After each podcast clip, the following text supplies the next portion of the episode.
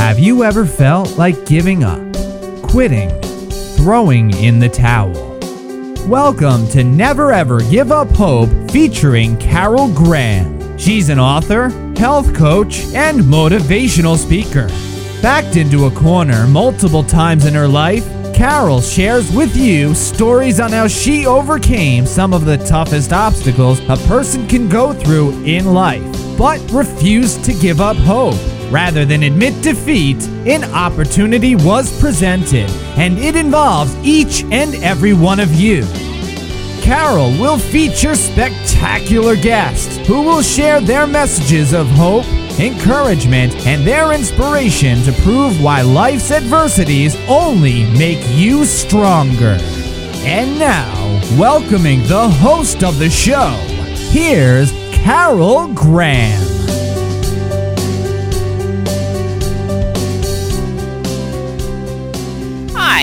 And welcome to Never Ever Give Up Hope. This is a show about people who have done that, who have never given up, no matter what. Most of my guests have survived some type of circumstances that put them in a position of hopelessness. But it also, when they got to the other side of that, put them in a position with a passion to help others. And this is what I find so exciting about people who have endured a lot is they want to take what they have learned to help somebody else. And that's why they share their stories and that's why they write books. Some of my guests have survived extreme poverty. They've survived abuse of varying kinds. Some have had to overcome serious depression, disease. Some of them have had to fight just to survive. My guest today is going to have one of those stories, and I'm so excited to have her with me because this is a unique story. First of all, all stories are unique, but I think this is one that probably very few, if any, people have ever heard before. And so we're excited to have Lisa Cohn with us today. And she's also going to give us some tips on how she survived. And I think that's what we need is those secrets of no matter what we're going through and we hear somebody that we can relate to and take something from their experience to help us. Our show is now heard in over 140 countries and it still maintains the number one place in Google searches on the subject of hope. It doesn't matter where you are in this world. Everybody needs that message. And I'm so excited to be able to share that. So thank you again. Listeners, if it wasn't for you guys, we wouldn't have a show. I appreciate that you listen, that you share, and that you give us feedback. So today we have Lisa Cohn. She is the author of To the Moon and Back. Now this is a term that we often associate I love you to the moon and back. But for Lisa, it had a much deeper meaning. And this is what she is going to share. Her story of growing up in the East Village of New York City in the 1970s and in the Unification Church, which is known as the Moonies. She's also just recently shared her story on Megyn Kelly's Today Show. You don't want to miss this story, so save it and share it. Welcome, Lisa. Thank you, Carol. Thank you for having me. Oh, I'm so excited. I know that you've got so much to share, and you're going to have to, our listeners will have to listen fast, right? I will try and not do my New Yorker really talk fast thing. okay, so let's start with the beginning, of course. You were raised in two conflicting bipolar worlds. Yeah. One was your mother's world, which was the fanatical, puritanical cult of the Moonies. And the other was your father's world, which was based in sex and drugs in the East Village of New York City. That's quite a lot for a young girl to take in, right? Yeah, a little bit, a little bit, yeah. So take us back there to those days and tell us what you were going through. Well, so the the sentence I use to describe my life to encapsulate what you just said is the best seats I ever had at Madison Square Garden were at my mother's wedding because if you do know the Moonies, you do know that one of the things they were very famous for was these huge mass weddings. And my mother Right.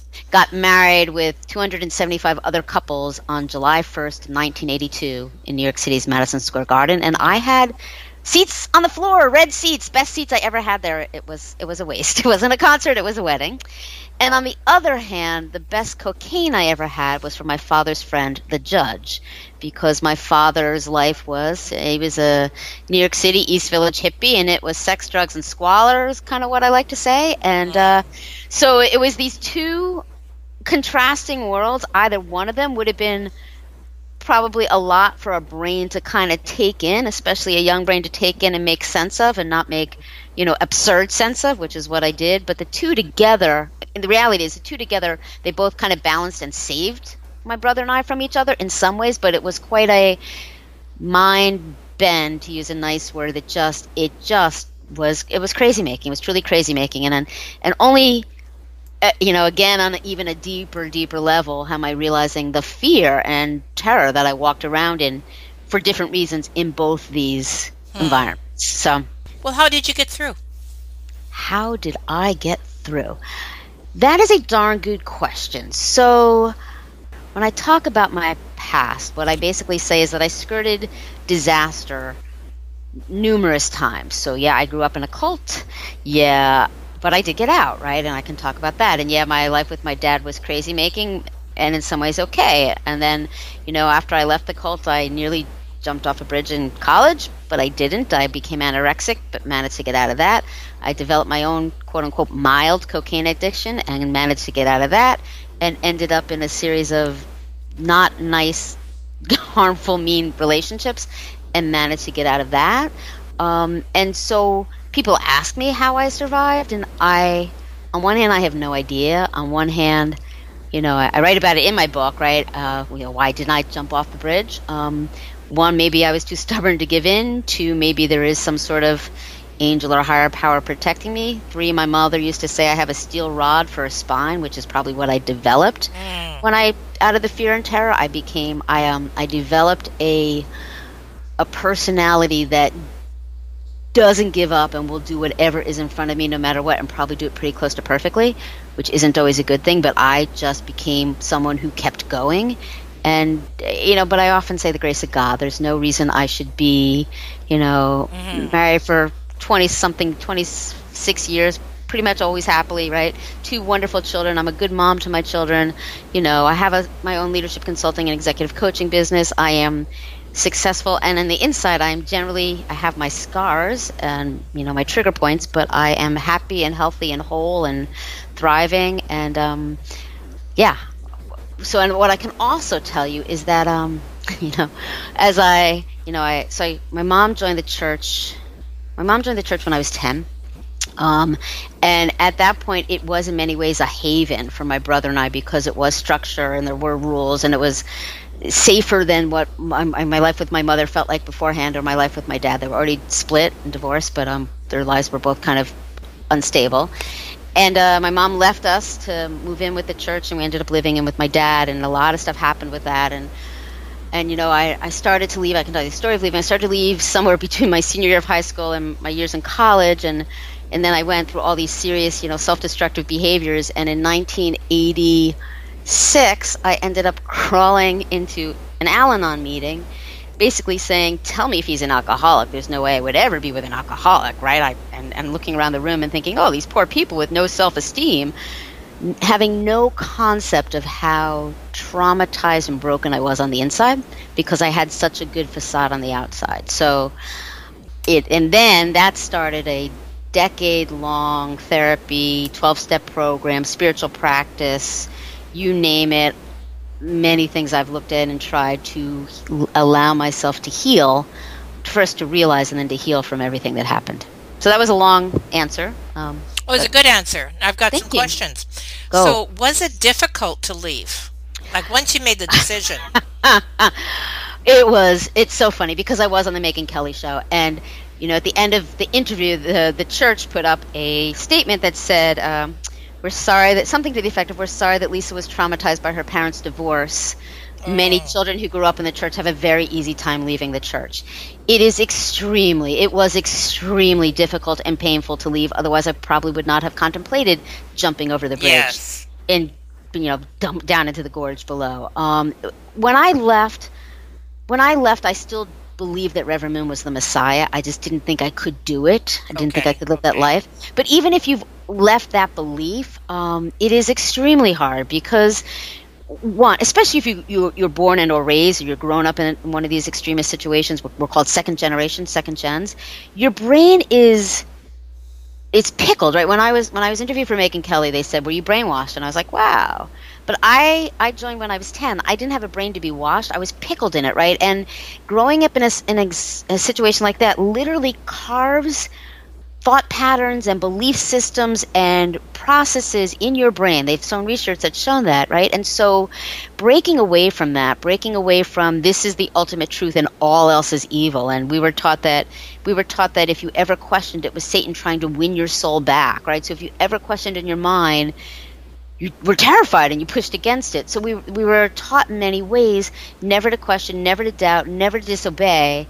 And so when you leave and you walk away from everything you know and love and everything you believe and the guilt and the shame and the scars, I, I had it and I'm, you know, involved with a lot of other children who've grown up in extremist situations or adults who were children in extremist situations and we all have very similar patterns of again how we were carved and how we were indoctrinated since we were very very young and how difficult it is even if you don't believe to break those patterns of belief and to and to and to go forward. Many people are self-destructive. Many people have problems. Many people you know can be suicidal for a while. It's really really hard. I always say there's nothing as intoxicating as knowing you have the truth, even if it's not true. But know it's true. It is intoxicating and powerful, and to walk away from that, it just shatters your whole psyche. Really. What about your brother? my brother, he left uh, a couple years after I did. like my brother, I so I went to school at Cornell, and um, there were Moonies there, but none of them that I knew. And so I just, my brother says, I just slowly drifted away, right, from the from the outside, and the inside was all the turmoil. My brother went to school at Drew University, where there is a seminary, and in that seminary were Moonies going to, you know, going to school in the seminary who knew him, so he was watched constantly. So he told me that uh, as soon as he was done with school and out of Drew, he sat down with my mother and said, "That's it, I'm done." Uh, And I like to say I still haven't told my mother I'm out. I think she knows, but I, ne- I never made a declaration. But yeah, so he left when he was about 21 or 22 as well. Um, and we're both still, he's great. And we're both, will always still be kind of healing from Yes, yes. all the kind of craziness that went on Well, in both, thank- both aspects of our life. Things trigger it too. Thoughts Yeah. and, and smells and music and Thoughts and smells, exactly music, everything. Speed, and the Moonies are such a great thing to make fun of that you still like still you'll be in a room with people like oh my god are there all Moonies here or something and you're like "Whoa." Okay. that one hits hard right so yeah it's um yeah things trigger there are definitely triggers that I have and that one has from stuff like this absolutely Now, are they? They're still around, right? they are still around um, Reverend Moon died uh, six or seven years ago but the the Unification Church is still around it has um, morphed into a, I think three different factions. One faction is run by Hak Ja Han, Reverend Moon's wife, um, and it's called the Family Federation for Peace, I believe. Another faction that I'm not quite sure what the name of is run by, I believe, two of his children, two of their children, and a third faction is the Sanctuary Church, which was quite infamous here in Pennsylvania, where I live now. Uh, last year because they had a wedding ceremony where they brought uh, supposedly not loaded AR-15s, the automatic rifles, into the wedding ceremony because they do believe that when uh, in the Bible when it talks of the rod of iron, it means guns, and they are armed to fight God's holy war. Oh So- yeah, his children had a really hard life, and most of them are pretty messed up or Yeah. gone or dead. So yeah, so it's um So the church isn't dying. it's not dying. It's um it's not necessarily growing, I don't think. I don't think people are joining obviously as they used to back in the 70s and 80s. They're having children and many of the children are leaving, so I think it's kind of s- still there and stagnant. I used to say to people they live next door to you, you just don't know it because they've assimilated in many ways. But they're still there. They're still there and they're still trying to preach their truth and save the world for God as they see it. So, yeah. And what about your mom? My mom left in 1996, which I never thought would have ever happened. But um, yeah, she um, I had my first child in 1996, and my mom was living in, in Washington D.C. And she said she'd come up for a week to spend a week with me when I had the baby. And she told her job she was going to do that, and she came up for a week, and her job fired her, so then she had no job, and she ended up moving up to near where we were, moving up to the New York area, and uh, going to school and getting a master's in NYU's.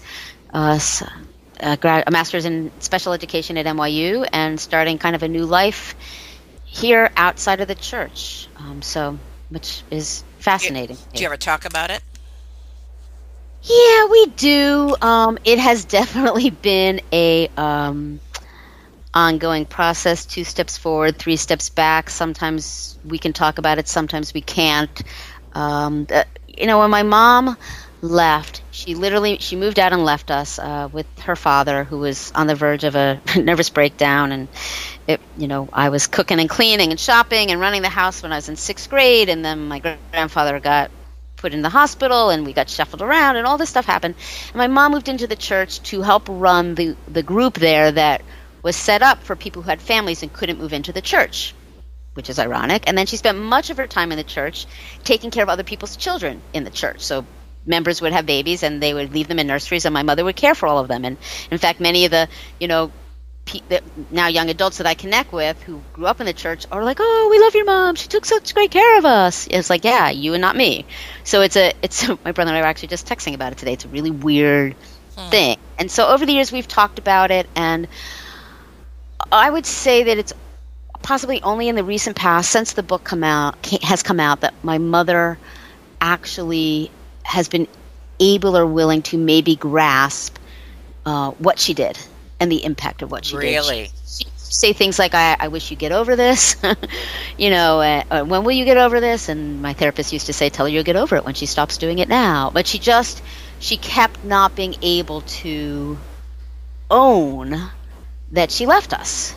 Yeah. She left yeah. us, and then she left us anyways over and over and over again, and let a lot of tough stuff happened to us in the church. There were times where we were not allowed in the building where she worked, so we would literally, you know, we lived in New York City and it was in Westchester County, and we'd come up in the morning to hear everyone speak, and then we'd go to the building where she worked, and we'd ring the doorbell, and we'd say, her name was, was is Mim. Can Mim come down and say hello? And they'd say, uh, no, she's busy with the other kids right now. She says she'll see you next week, and then we leave, right? you know, like wow. now I think about it, I'm like, like then it was like, well, that's that's what Reverend Moon said has to happen, so it's okay. And now I think about it, and it's like it's like, wow, my mother wouldn't come down for five yeah, minutes. Yeah. She wouldn't say to anybody, it's not okay not to let my kids in the house for five minutes. But that, you know, that's what happens when you're brainwashed. So, and but only recently has she been able to kind of say, wow, I would do anything not to have done what I did which is something my brother and I both needed her to say and yes, probably needed her to say yes. every single day of her life, right? So yeah. So well, was it some kind of a compound situation where you lived and worked, and you know, like some of the other cults have large areas where that are designated strictly for this? No, I mean, so the Unification Church would have buildings within, you know, regular places. So in New York City, they they had the New Yorker Hotel. They had okay. a building on West 43rd Street. You know, then in Washington D.C., they had places where my mother, when my mother was up in Tarrytown, New York, there were. You know, there was an estate there. There was an estate there that Reverend Moon lived on. There was the house she was working in called Jacob House, which is where the nursery was. But they were. It wasn't like a compound, totally secluded from everybody else. So in the building, you were secluded and sequestered, but but you also had much more connection with daily life than Uh, other cults, extremist situations that I've heard about. And we never actually lived in the church, my brother and I. We had this weird, weird, again, dichotomy of believing it and going there anytime we could and every weekend and every summer and even if my mother wasn't around going to stay in the church buildings with church members and then going home monday through friday and living with my dad so it was a really yeah yeah, yeah. and what did your dad think of the whole thing oh my father he he was amazing because he hated it. He, you know, thought Reverend was evil. He knew Reverend was evil. He hated us being involved. And to his credit, he never once said anything negative about it. Um, because one, I think he knew that um, mm-hmm. he would lose us even more if he did. Right, right. And two, I mean, my parents did many crazy things, but they divorced really well. and he knew that we loved my mother and he wasn't about to badmouth my mother even though he could not stand what she was doing that said his friends had you know full license to say whatever the heck they wanted about it and they did all the time right? But my but my father whom I, if you read the book you'll see i call him danny. My, my father will still say i'm a person i'm not a label call me danny don't call me dad. If you call me dad i'll call you dad if you call me father i'll call you daughter. Call me by my name. So Danny, he never he never said anything negative as much as he hated how much they were involved. Absolutely. Interesting. Now I'm going to ask you a strange question that I don't know if you can answer, but as Okay. you were talking, I was thinking because this is a form of abuse, obviously, Yeah, yeah. and in this day and age, we're much more aware, at least we should be, of various types of abuses. Mhm. Looking back, in trying to think of where you were at the time, emotionally, mentally, whatever, have you ever wondered what would have happened if you had left earlier? And could you, did those thoughts ever, ever uh, run through your mind to seek, a, you know, some authorities or something like that, like you would today in an abusive situation? Absolutely not. um, so I am, and often people say to me, "Why didn't anybody step in?" Yeah, It was different back then, um, I that's guess. thinking. um, yeah, right? And so, and I firmly will stand on this one. When you grow up in a situation, whatever it is, you don't realize yeah, that it's not right, good, right? So I, I even as an adult, right? I knew that my childhood was weird, and I could tell you stories about my mother and my father and my mom and the church and the Moonies and the mass weddings and lots. Of, and even before that, she would like make her own, you know, clothes out of tablecloths, and she modeled nude, and like all this stuff. And my dad, he got his tooth knocked out in a bar fight, and he made it into an earring, and he shows up at my fifth grade party with a shaved head and an earring, and a tooth hanging from his ear, and a top hat. I can make you laugh, mm-hmm. but I never realized that any of it again had harmed me or was not okay, Okay, okay. until I literally stumbled into Al-Anon. And as my brother likes to say, when you're like in an Al-Anon meeting and you're you know qualifying, you're telling your story in front of 50 to 100 people, and these people who've had really hard lives and you know have suffered through you know addiction or uh, you know addiction of their loved ones and all that, and their jaws drop at your story and they go, "Oh my God!" That's when you start to go, "Oh, maybe." maybe it wasn't okay. Who knew? Right? And so, so, and I was so highly functional that you know, even now, people who knew me then and saw me through and knew me my freshman year of, high, of college read the book and they say, "How come we didn't know this is how you were suffering?" And I said, "You know, I didn't tell anybody." So, and right, I also believe that you know, so if you read my story, I in many ways suffered what we call covert sexual abuse, emotional sexual abuse, at least mm-hmm. from mm-hmm. a number of men in the church who were completely inappropriate with me at a very young age. They were much younger. And they were also the people whose love was an anchor and who saved me, right? so it's okay. all very, right. right? And so, yeah, I had, whereas now I can point back and say that was not okay over and over. I can give you the long laundry list of things that were not okay.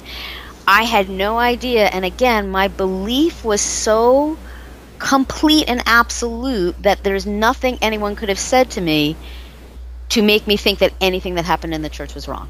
Until until it I first started to crack and it I first started to crack um, my my the summer between my junior and senior year of high school. My father sent me to music camp and Danny sent me to music camp and I'm convinced he sent me to keep me away from the church for the first time. So he sends me off to music camp and I become friends with people who for the first time in my life I know that they are gay and or bisexual. And that was a huge sin in the mm-hmm. church. Mm-hmm. Still, it's a huge, huge sin in the church. So I wrote to my mom and I'm like, what do I do? These people are my friends. And I get back something to the effect of you, your choice is to stay away from them, avoid them, or convert them. They're evil, they're sinful. These are your these are your options. And for the first time my brain went, I don't know if that makes sense. Like I don't agree with the. I love these. They're wonderful people. They're like these really wonderful, loving people. And so it was the first kind sense of you know, thank goodness Danny sent me away. The first sense of something here doesn't feel all the way right. And so I came back from music camp, and then also I was when I was in the church, I was best friends with Reverend Moon's children, um, and a whole soap opera thing happened within the group with which I was in, and someone spread rumors about me, and Reverend Moon made a declaration. Um, basically, to keep me away from his children. So I, I, like to say that the man I call the Messiah said I was evil and banished me from his children. Yeah. And so those two things happened, and I, I was obviously shook by them. And I, I went to my senior year of high school. Um, I went to Stuyvesant High School in New York City, and I've been involved but not really ever involved. And I went to my senior year of high school and I thought, okay, I you know I joined the church as a 10 year old as, an, as a child. I'm now a 17 year old and I want to step back a little bit and make a full adult decision at the age of 17 to come back into the church so that I can commit my whole life, never doubt, you know, be blessed by Reverend Moon and be all the way in. And I started hanging out with people at school and having friends and getting more and more involved in life on the outside and um, I liked it. right? I found more love and acceptance in some ways. I just I I you know I it, it, felt good, and I started to get very very confused. And then in my senior year of high school, I did this huge huge no no. I started dating a boy, which is the other big sin, right? Because the fall of man is premarital sex, and there was no way I was ever supposed to date anybody ever. And um, I started dating someone, and all hell broke loose, and everybody's all freaked out and warning me and talking to me and you're going to die and fall and and then that's when I when I went off to Cornell I um, knew that I would break up with him but I didn't. And that's when I you know almost jumped off the bridge in order to be easier to die than to make this decision. And then I I eventually had a friend who said to me because I kept saying what if it's right? What if it's right? How can I leave? What if it's right? And I have a very dear friend who said to me many many years ago what if it is right but it's not right for you? And for whatever reason, that was the line that I held on to, and I then slowly extricated myself. But again, almost jumped off the bridge, became anorexic, got addicted to cocaine, and let, let a lot of men be not nice to me. Um, without thinking there was, again, anything right. wrong. Right? Right. So. Well, your reality was distorted. Yeah, my reality was quite distorted, and my ability to my ability to take pain is huge um, my ability to push through anything is huge. My guilt and my shame and my fear triggers are easily triggered. So I will mm-hmm. Responsibility for everything, even if it's got nothing to do with me, and I will make it happen. Yeah, so that's what kept me functioning and cracked inside for many, many years. It's people like you who have had these horrendous experiences that can take that experience and help others. Now, we're going to talk about that and what you're doing, yeah. but before we do that, I want to ask you how did this experience in your life help you, A, rear your own children, and B, how did it help you make them aware of what's going on? You know, it's it's interesting, and before I answer those two parts, I'm going to back up to say uh, something that. So, since I wrote my memoir and it's come out, and all the, the social media I do about that, um, I've been I've had strangers reach out to me in all different forms of social media, and I still remember I had this one young woman, young adult, maybe in her teenage years, reach out to me and kind of list her the trauma that she's experienced and was experiencing. And whereas I would never wish trauma on anyone ever, you know what i what i've learned what i believe is those of us who have suffered through something have a deeper more vibrant appreciation for the simple things than those people who have never actually gone through something. So I, you know, just the sun on the trees and the fact that I have two healthy kids and, you know, the simplest things in life, yes. I have a deeper appreciation, you know, than people who haven't gone through stuff. So so that's one way that it's affected me and that I offer to people. The you know the upside of it. Mm-hmm. Again, wouldn't wish it on anybody. Um, as far as my kids, so it's funny when um you know before we got married, my husband used to be afraid that I would leave like my mom did, and I used to be afraid that I would leave like my mom did. Um, what I can tell you is one, I probably was a little over enmeshed with my children. That is probably true. Um, two, I know that I healed myself by my ability to love my children. Three, I know I'm a good mom. I mean, trust me, they have their stuff, and I've messed up, and I'm not perfect, but I know my goal. I mean, I read a lot of some books and stuff. I do all that sort of stuff, but my my my bottom line goal in raising my children was that they would always know they were loved and treasured and valued. and that they would feel relatively safe. But really, that you know, really that they were loved because I never, I did not know that. I never really? knew that I was loved or lovable. Um, and both my kids will will never doubt. You know, my son will tell you that mom's too mushy and it's annoying. Will never doubt how much they are adored, absolutely adored, and you know feel relatively safe. Well, So that's so that was um.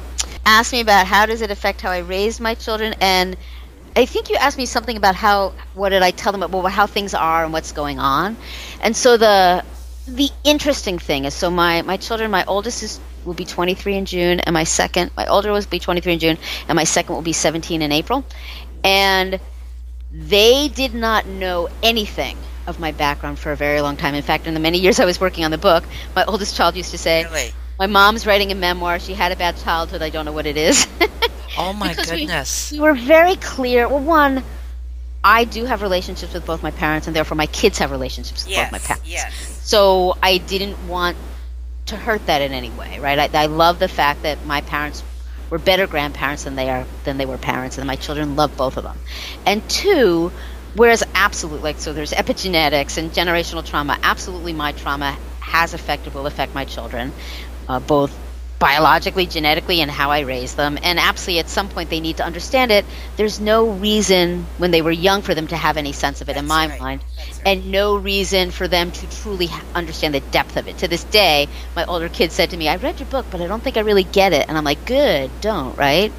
So it was, you know, my older kid read, heard the story. Both of them heard the story when they were about 15 or 16 because my older kid finally said, "Okay, tell me," and so I told the whole story. And my younger kid, the book was coming out, and he'd read a, a postcard that had the line about the best seats at Madison Square Garden and the best cocaine. And I'm like, "Okay, you're 15 year old, years old, and you know your mom is down below. We should probably have a conversation." Um, so that's when they both heard this story, and they both have read the book. Um, my, bro- my my my younger kid, he likes to say, "My you wrote a book in air quotes about your traumatic in air quotes childhood." He likes to joke about it. So they both have kind of like taken it in, but not fully, and their friends have read it, but nobody talks. So it's so they know the story, which gives me the. And now I can say to my younger one, like, "Now you know why mommy likes kimchi, right?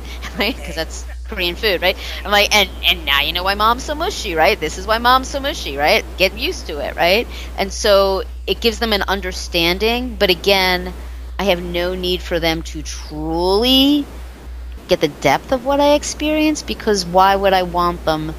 Why would I want them to see that? It, it could only, I mean, it, it can't be a good thing to hear, or see, or experience for your your parent, right? So. I think what my question basically was asking, in addition to that, was Yeah. um, does this help them be aware of what's out there? I think it does. I think um, my older kid is quite radical and out to fix a lot of wrongs in the world in a lot of way. I think it, it makes them both more aware and able to talk about a lot of things. So I mean, the the good of how I grew up, both with my mom and my dad, is um, very open minded, right? Accepting of a lot of different things, a lot of different people, a lot of the diversity. It's also the work I do. I'm a leadership consultant and executive coach, and we do a lot of work on, you know, connecting with other people and different people in all those ways. So that's kind of the essence of who I am and what and the work I do. And so I think it's given both my kids an experience that's far greater than the little bubble of a town that we raised them in. Mhm. You know, sweet little Wayne, Pennsylvania. We call it Wayne's World. It is a complete bubble. So it's given them both a sense of there is there is suffering out there, there is poverty out there, there is hard times out there. We're very lucky, and there are extreme situations, and there are drugs, and like there's there's Right. addiction in our family. Like there's all these things that that they teach us in school, except for the, the they don't teach you about extreme situations or cults in the school, but all these things that it need it's good to be aware of, and it's and it's it's good to talk about it. When my when my younger kid, when he first you know heard the story, and then he went and spent time with my mom, he came back and he was having a really hard time putting those two together. We had a really deep-hearted conversation as a family about you know bad mother, good grandmother, all separate. And then my husband said, Well, you know, Mimi, that's what they call her. Mimi was very susceptible. And I was like, Pause, stop. Every single person is susceptible. Every person on this planet is susceptible to an extremist situation because as a species. We crave community, certainty, and purpose, and an extreme situation gives you absolute certainty, unbelievable community, and purpose beyond belief. So it fills a need that anybody can, you know, at a certain point in time or certain indoctrination tactics or whatever can be brought into. So my my kids know this, you know, before right most of their friends would ever know this to be mm-hmm. true. Yeah. Now you touched on uh, what you're doing now to help people, so let's let's talk about that. And I think that part of it is helping people from self-destruction and esteem yes. issues, and yes. also offering them hope. Yes. And it is very obvious that you're passionate about your message. really? yeah. You wow. You think? Yeah, and so on the one side, the book, right, my memoir, To the Moon and Back, and I speak at any book club virtually or in person, any networking group. I've done book readings. I will go to college classes. I will go to high school classes. I will go anywhere because for that I do have three messages. One is that extremist situations exist, they're out there, they're prevalent right now, and we're all susceptible. Two is, as we've touched on, right, for anybody who feels hopeless or damaged beyond repair, I've been there. I can go there yes. and I want to give a message of hope that there is hope. Even those moments when you like feel so viscerally wrong and damaged and shameful, right? Or whatever that deep dark thing that you've created from your trauma, there is hope. And three, both from my own experience and from my work as a coach, which I'll talk about, I do believe as a species we're extremely hard on ourselves and we're self critical and self lambasting and self judging and we're just so mean to ourselves and we all need a huge dose of self compassion and self love. And those are the messages from the book. And then, as I said, I, I, own a leadership development and executive coaching firm I have for over 20 years. And with that, I'm preaching many of these same messages just until the recently when the memoir came out, they were more um, hidden in, in corporate speak, okay. right? But the same you know now with the memoir out i can say to people well you know this is my story and this is what i've learned.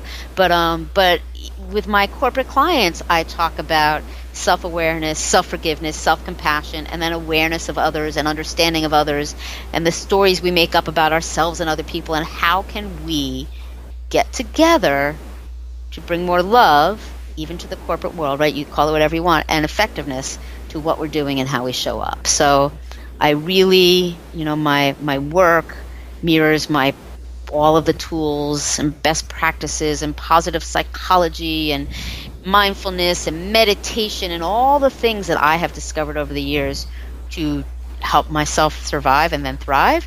And I share that in the work I do with corporate clients and not for profit clients. So I'm and, lucky. And what about, so that's, uh, you have speaking engagements as well. Yes, yes, yes. And what about one on one coaching? What do you do there?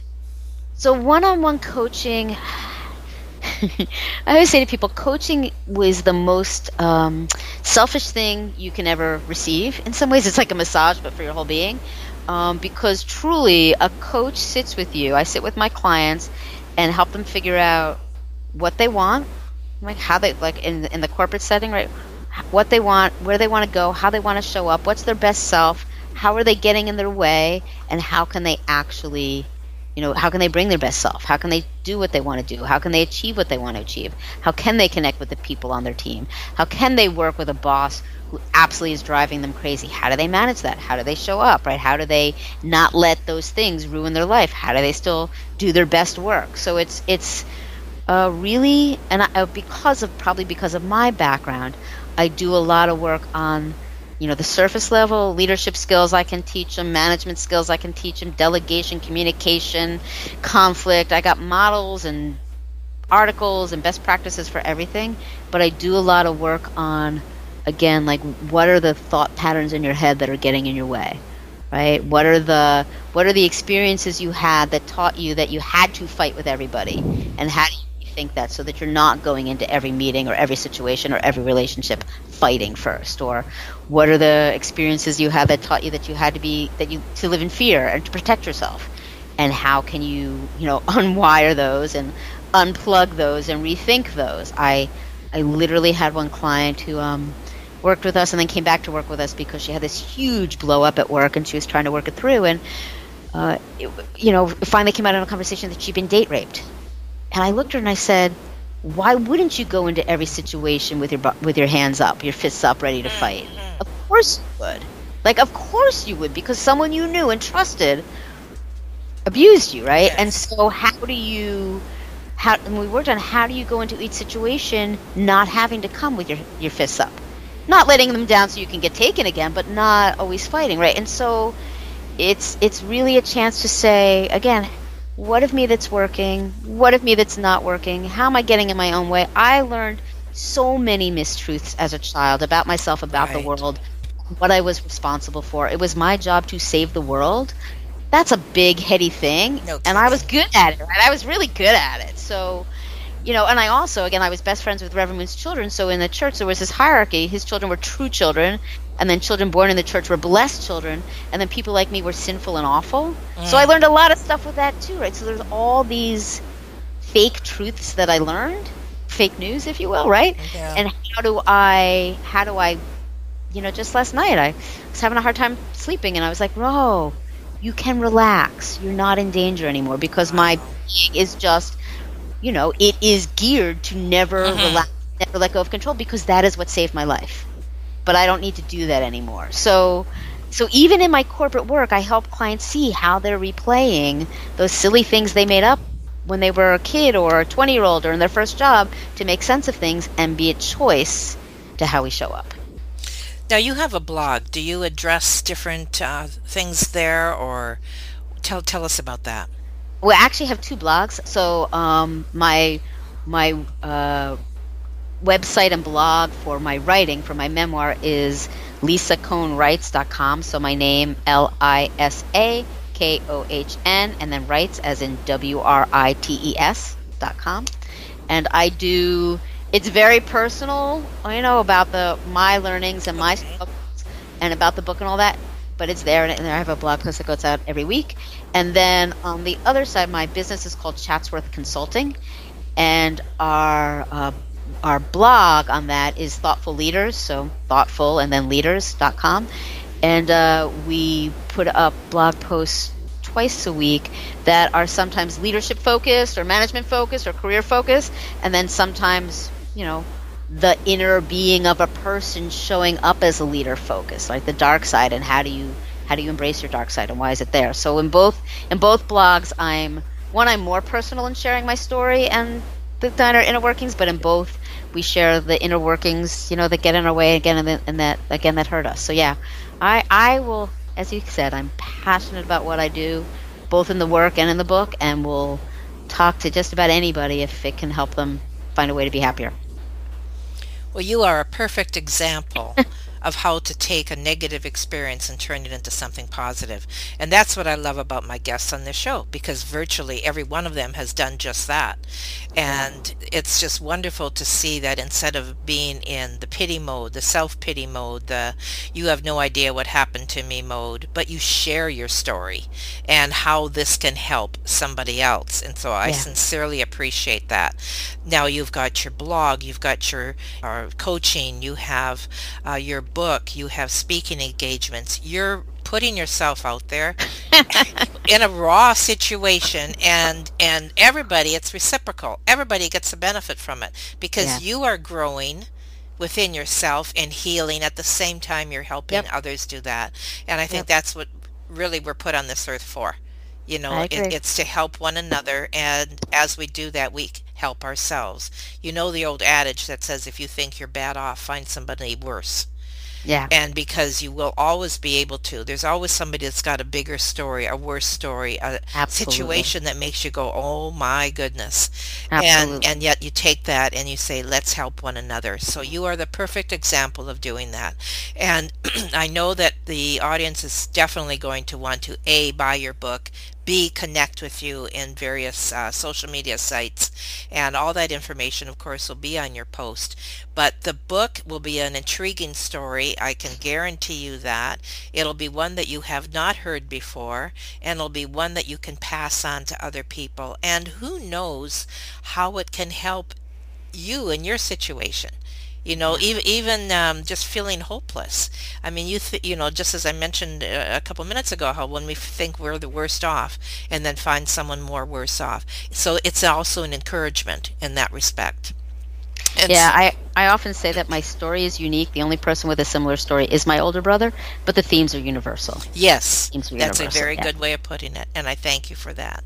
Absolutely. So we will say goodbye for now, but we definitely will stay in contact in that I would like to have you come back again.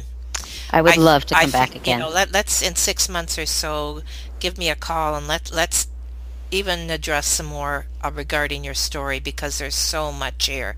And I listened really hard and really fast, but I didn't hear it all. I tried to talk slowly. I'll try no, harder next time. no, it's not the it's not the talking fast. It's that it's so full. Oh, you know, there's so much there. So anyway, thank you so much, Lisa, thank for you, being Carol. on Never Ever Give Up Hope, and we will see you again. Thank you. Bye bye. Thank you for listening to Never Ever Give Up Hope, featuring Carol Graham. Did you know that most people succeed because they are determined to? Quitting was never an option. Carol loves your comments and will respond to each one. So please subscribe and review this podcast. A rating of five stars would be outstanding and appreciated. Remember, if you are still here, there is always hope.